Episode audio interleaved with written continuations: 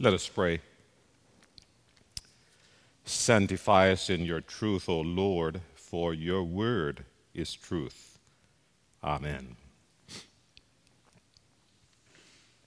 You heard the gospel pericope for today from Luke chapter 18. And if you are still trying to figure out what this gospel pericope is about, you're not alone. It's a difficult one. And I tell you why. Because there's a problem if God is the judge. Also, believing that we can get whatever we want by persistently calling on God is not consistent with our experiences. There are times when God says no, no to our requests. At other times, God says, You need to grow up. And we don't like hearing that. But it's true. And then, too, God says the timing is wrong. So, we have to wait on the right time. And in a culture that is impatient, a culture that is given to instant gratification, we don't like that. God says the timing is wrong. We got to wait on the right time. If Jesus is not inviting his disciples to pray without ceasing or to keep telling God about our troubles or to always tell God about everything, then what is Jesus' message? Perhaps the real question is what does it mean to wrestle with God? Now, I don't know, uh, we have any wrestlers in the congregation? Nobody wrestles? Nobody did wrestle? Oh, Don wrestled. Morgan wrestles. Trenton and Waylon wrestle. I hope you're not wrestling each other. Okay. Yeah. So you have an idea, some of, the, some of us in the congregation, we have an idea. Even if we don't wrestle, we have a sense of what it entails. Right? And when we when we talk about wrestling, there's always going to be a referee because there has to be what? What's that word? It begins with F. It's not a four letter. It's a four letter word, but it's not a bad one. Fair. We got to be fair, okay? Fairness is important. Now,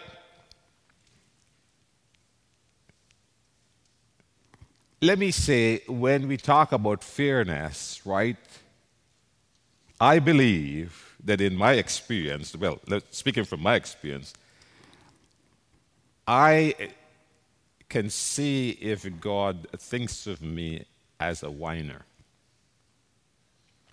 Because there are times when I complain about life being unfair.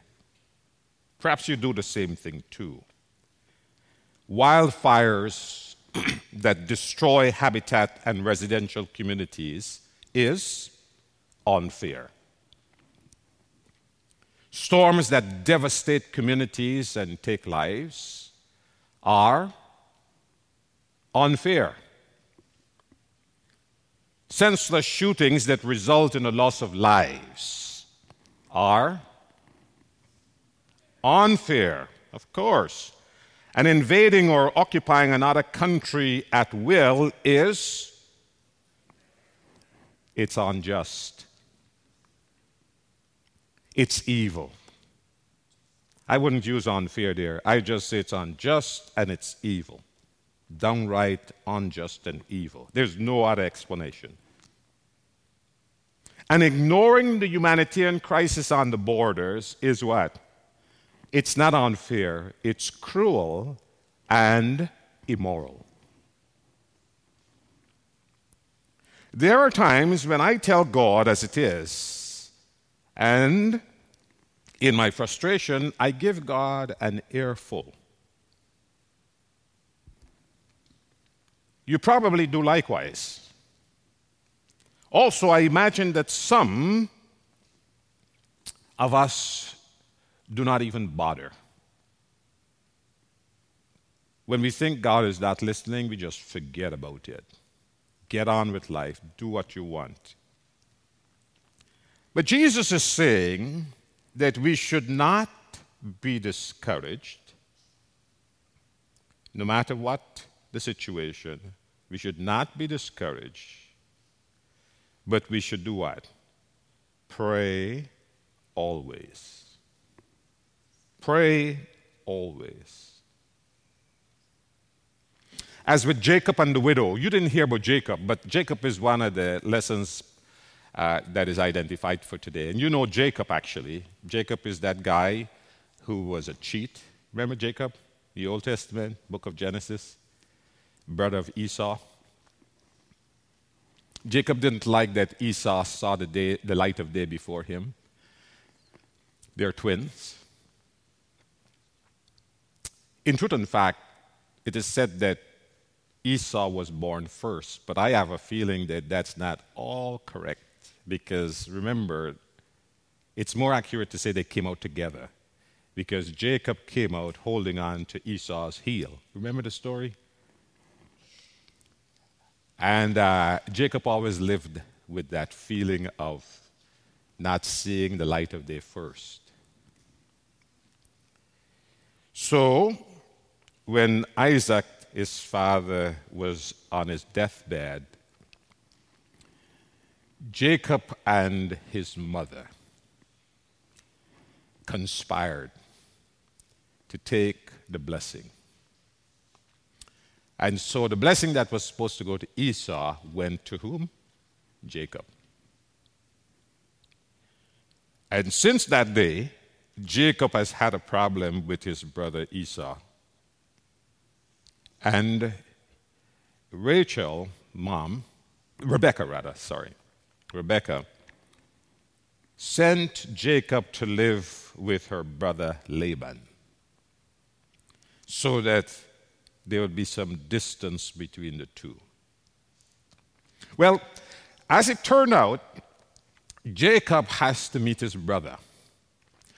And the story, as the story goes, Jacob gets to the ford of the Jabbok, and he's there, and he decides to send his wives and his servants and all their belongings ahead. They crossed the Jabbok and they went on ahead, and he decides that he's going to stay there that night and he's going to pray. So Jacob stays there by the ford of the Jabbok and he prays. And the story that we have is that Jacob there wrestles with God. All night long, Jacob wrestles with God. And Jacob is a different man when the sun comes up. So, as with Jacob and the widow, wrestling with God is staying the course. It is not about strength. I mean, if I ask Waylon and, and Trenton, they'll tell me it's not about strength, it's about what? It's about technique. Observing your opponent and trying to exploit their weakness, right? Yeah. Wrestling with God is not about strength as much as it is about persistence Many have known persistent prayer is a kind of wrestling with God. In the movie The Leap of Faith, many of you might have seen it, starring Steve Martin. Quite a movie. If you haven't seen it, you might want to take a look. Steve is quite an entertainer. Steve plays the part of a con man evangelist. And there's a crippled boy that comes to the camp meeting. And this crippled boy pleads with Steve Martin, the faith healer, to heal him. And when Steve hesitates, the crippled boy decides to go it on his own.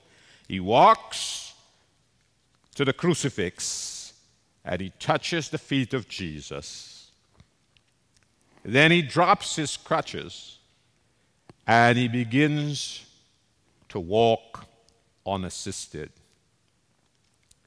And the camp meeting is transformed because people are inspired by what has taken place. I want you to know that all of us wrestle with God, and never it is truer than during stewardship campaign, which we're in right now. Right, Mark? Yeah. We hear stewardship, and what do we hear? Be honest with me. Money. It might be with our money, right? Or our time, or our talents, or all three.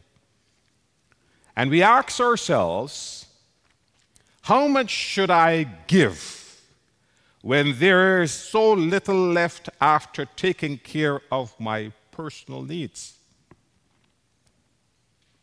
Or how much time should I give to worship when my life is already busy with family commitments, work, and I have so much going on in my social life.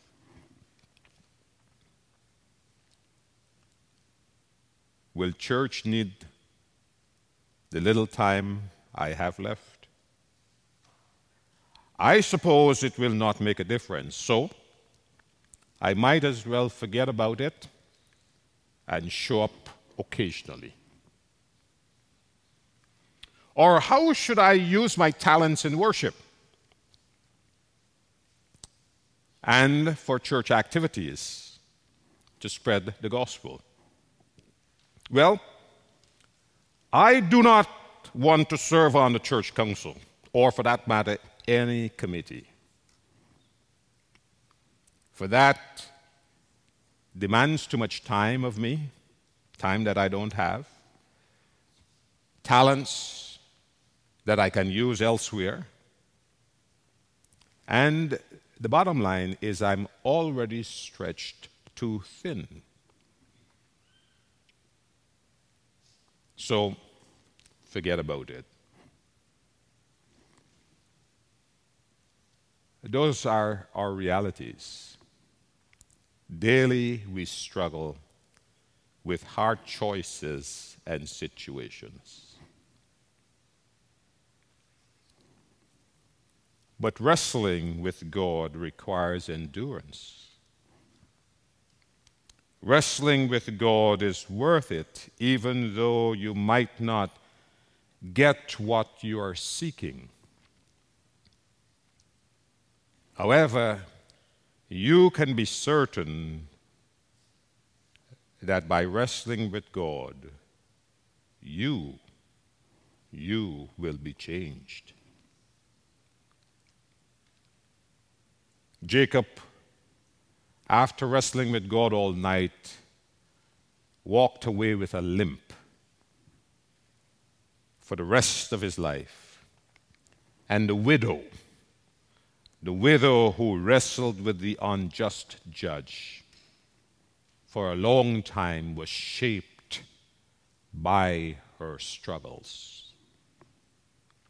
As Christians, we quickly learn that church is not there for only the good times. We wrestle with hard choices in life, especially to be faithful to Christ beyond these walls. So Jesus is saying that God is not like the unjust judge. If the unjust judge can give justice, imagine what God can do because God is fair and God is love and God is good. God wants you to hear that God loves you, that God delights in hearing from you. So bring your problems to God. So wrestle with God. For wrestling with God is a good thing because we know, we know that God cares. Wrestling with God is good for it shapes us for life in the world. And wrestling with God is a good thing because God answers. And God answers with what? Blessings. Often, not what we expect, but a blessing because God loves and gives us that which is good. So, like Jacob, stay the course. Like the widow, stay the course. Or as Jacob puts it in the, in the Genesis reading, here's what Jacob says when he wrestles with God I will not let you go until you bless me. That's what Jacob says. I will not let you go Imagine he's wrestling with God. He says, I will not let you go until you bless me. So keep faith in Jesus Christ, who brings us into this wonderful relationship with God and shows us how much God loves you, how much God loves us by giving his life that we might have abundant life you can tell Jesus that you will not let him go until he blesses you. He'll be delighted to hear that because, after all, he wants to bless you. He wants to bless you with all that is good. That is life with God forever. Amen.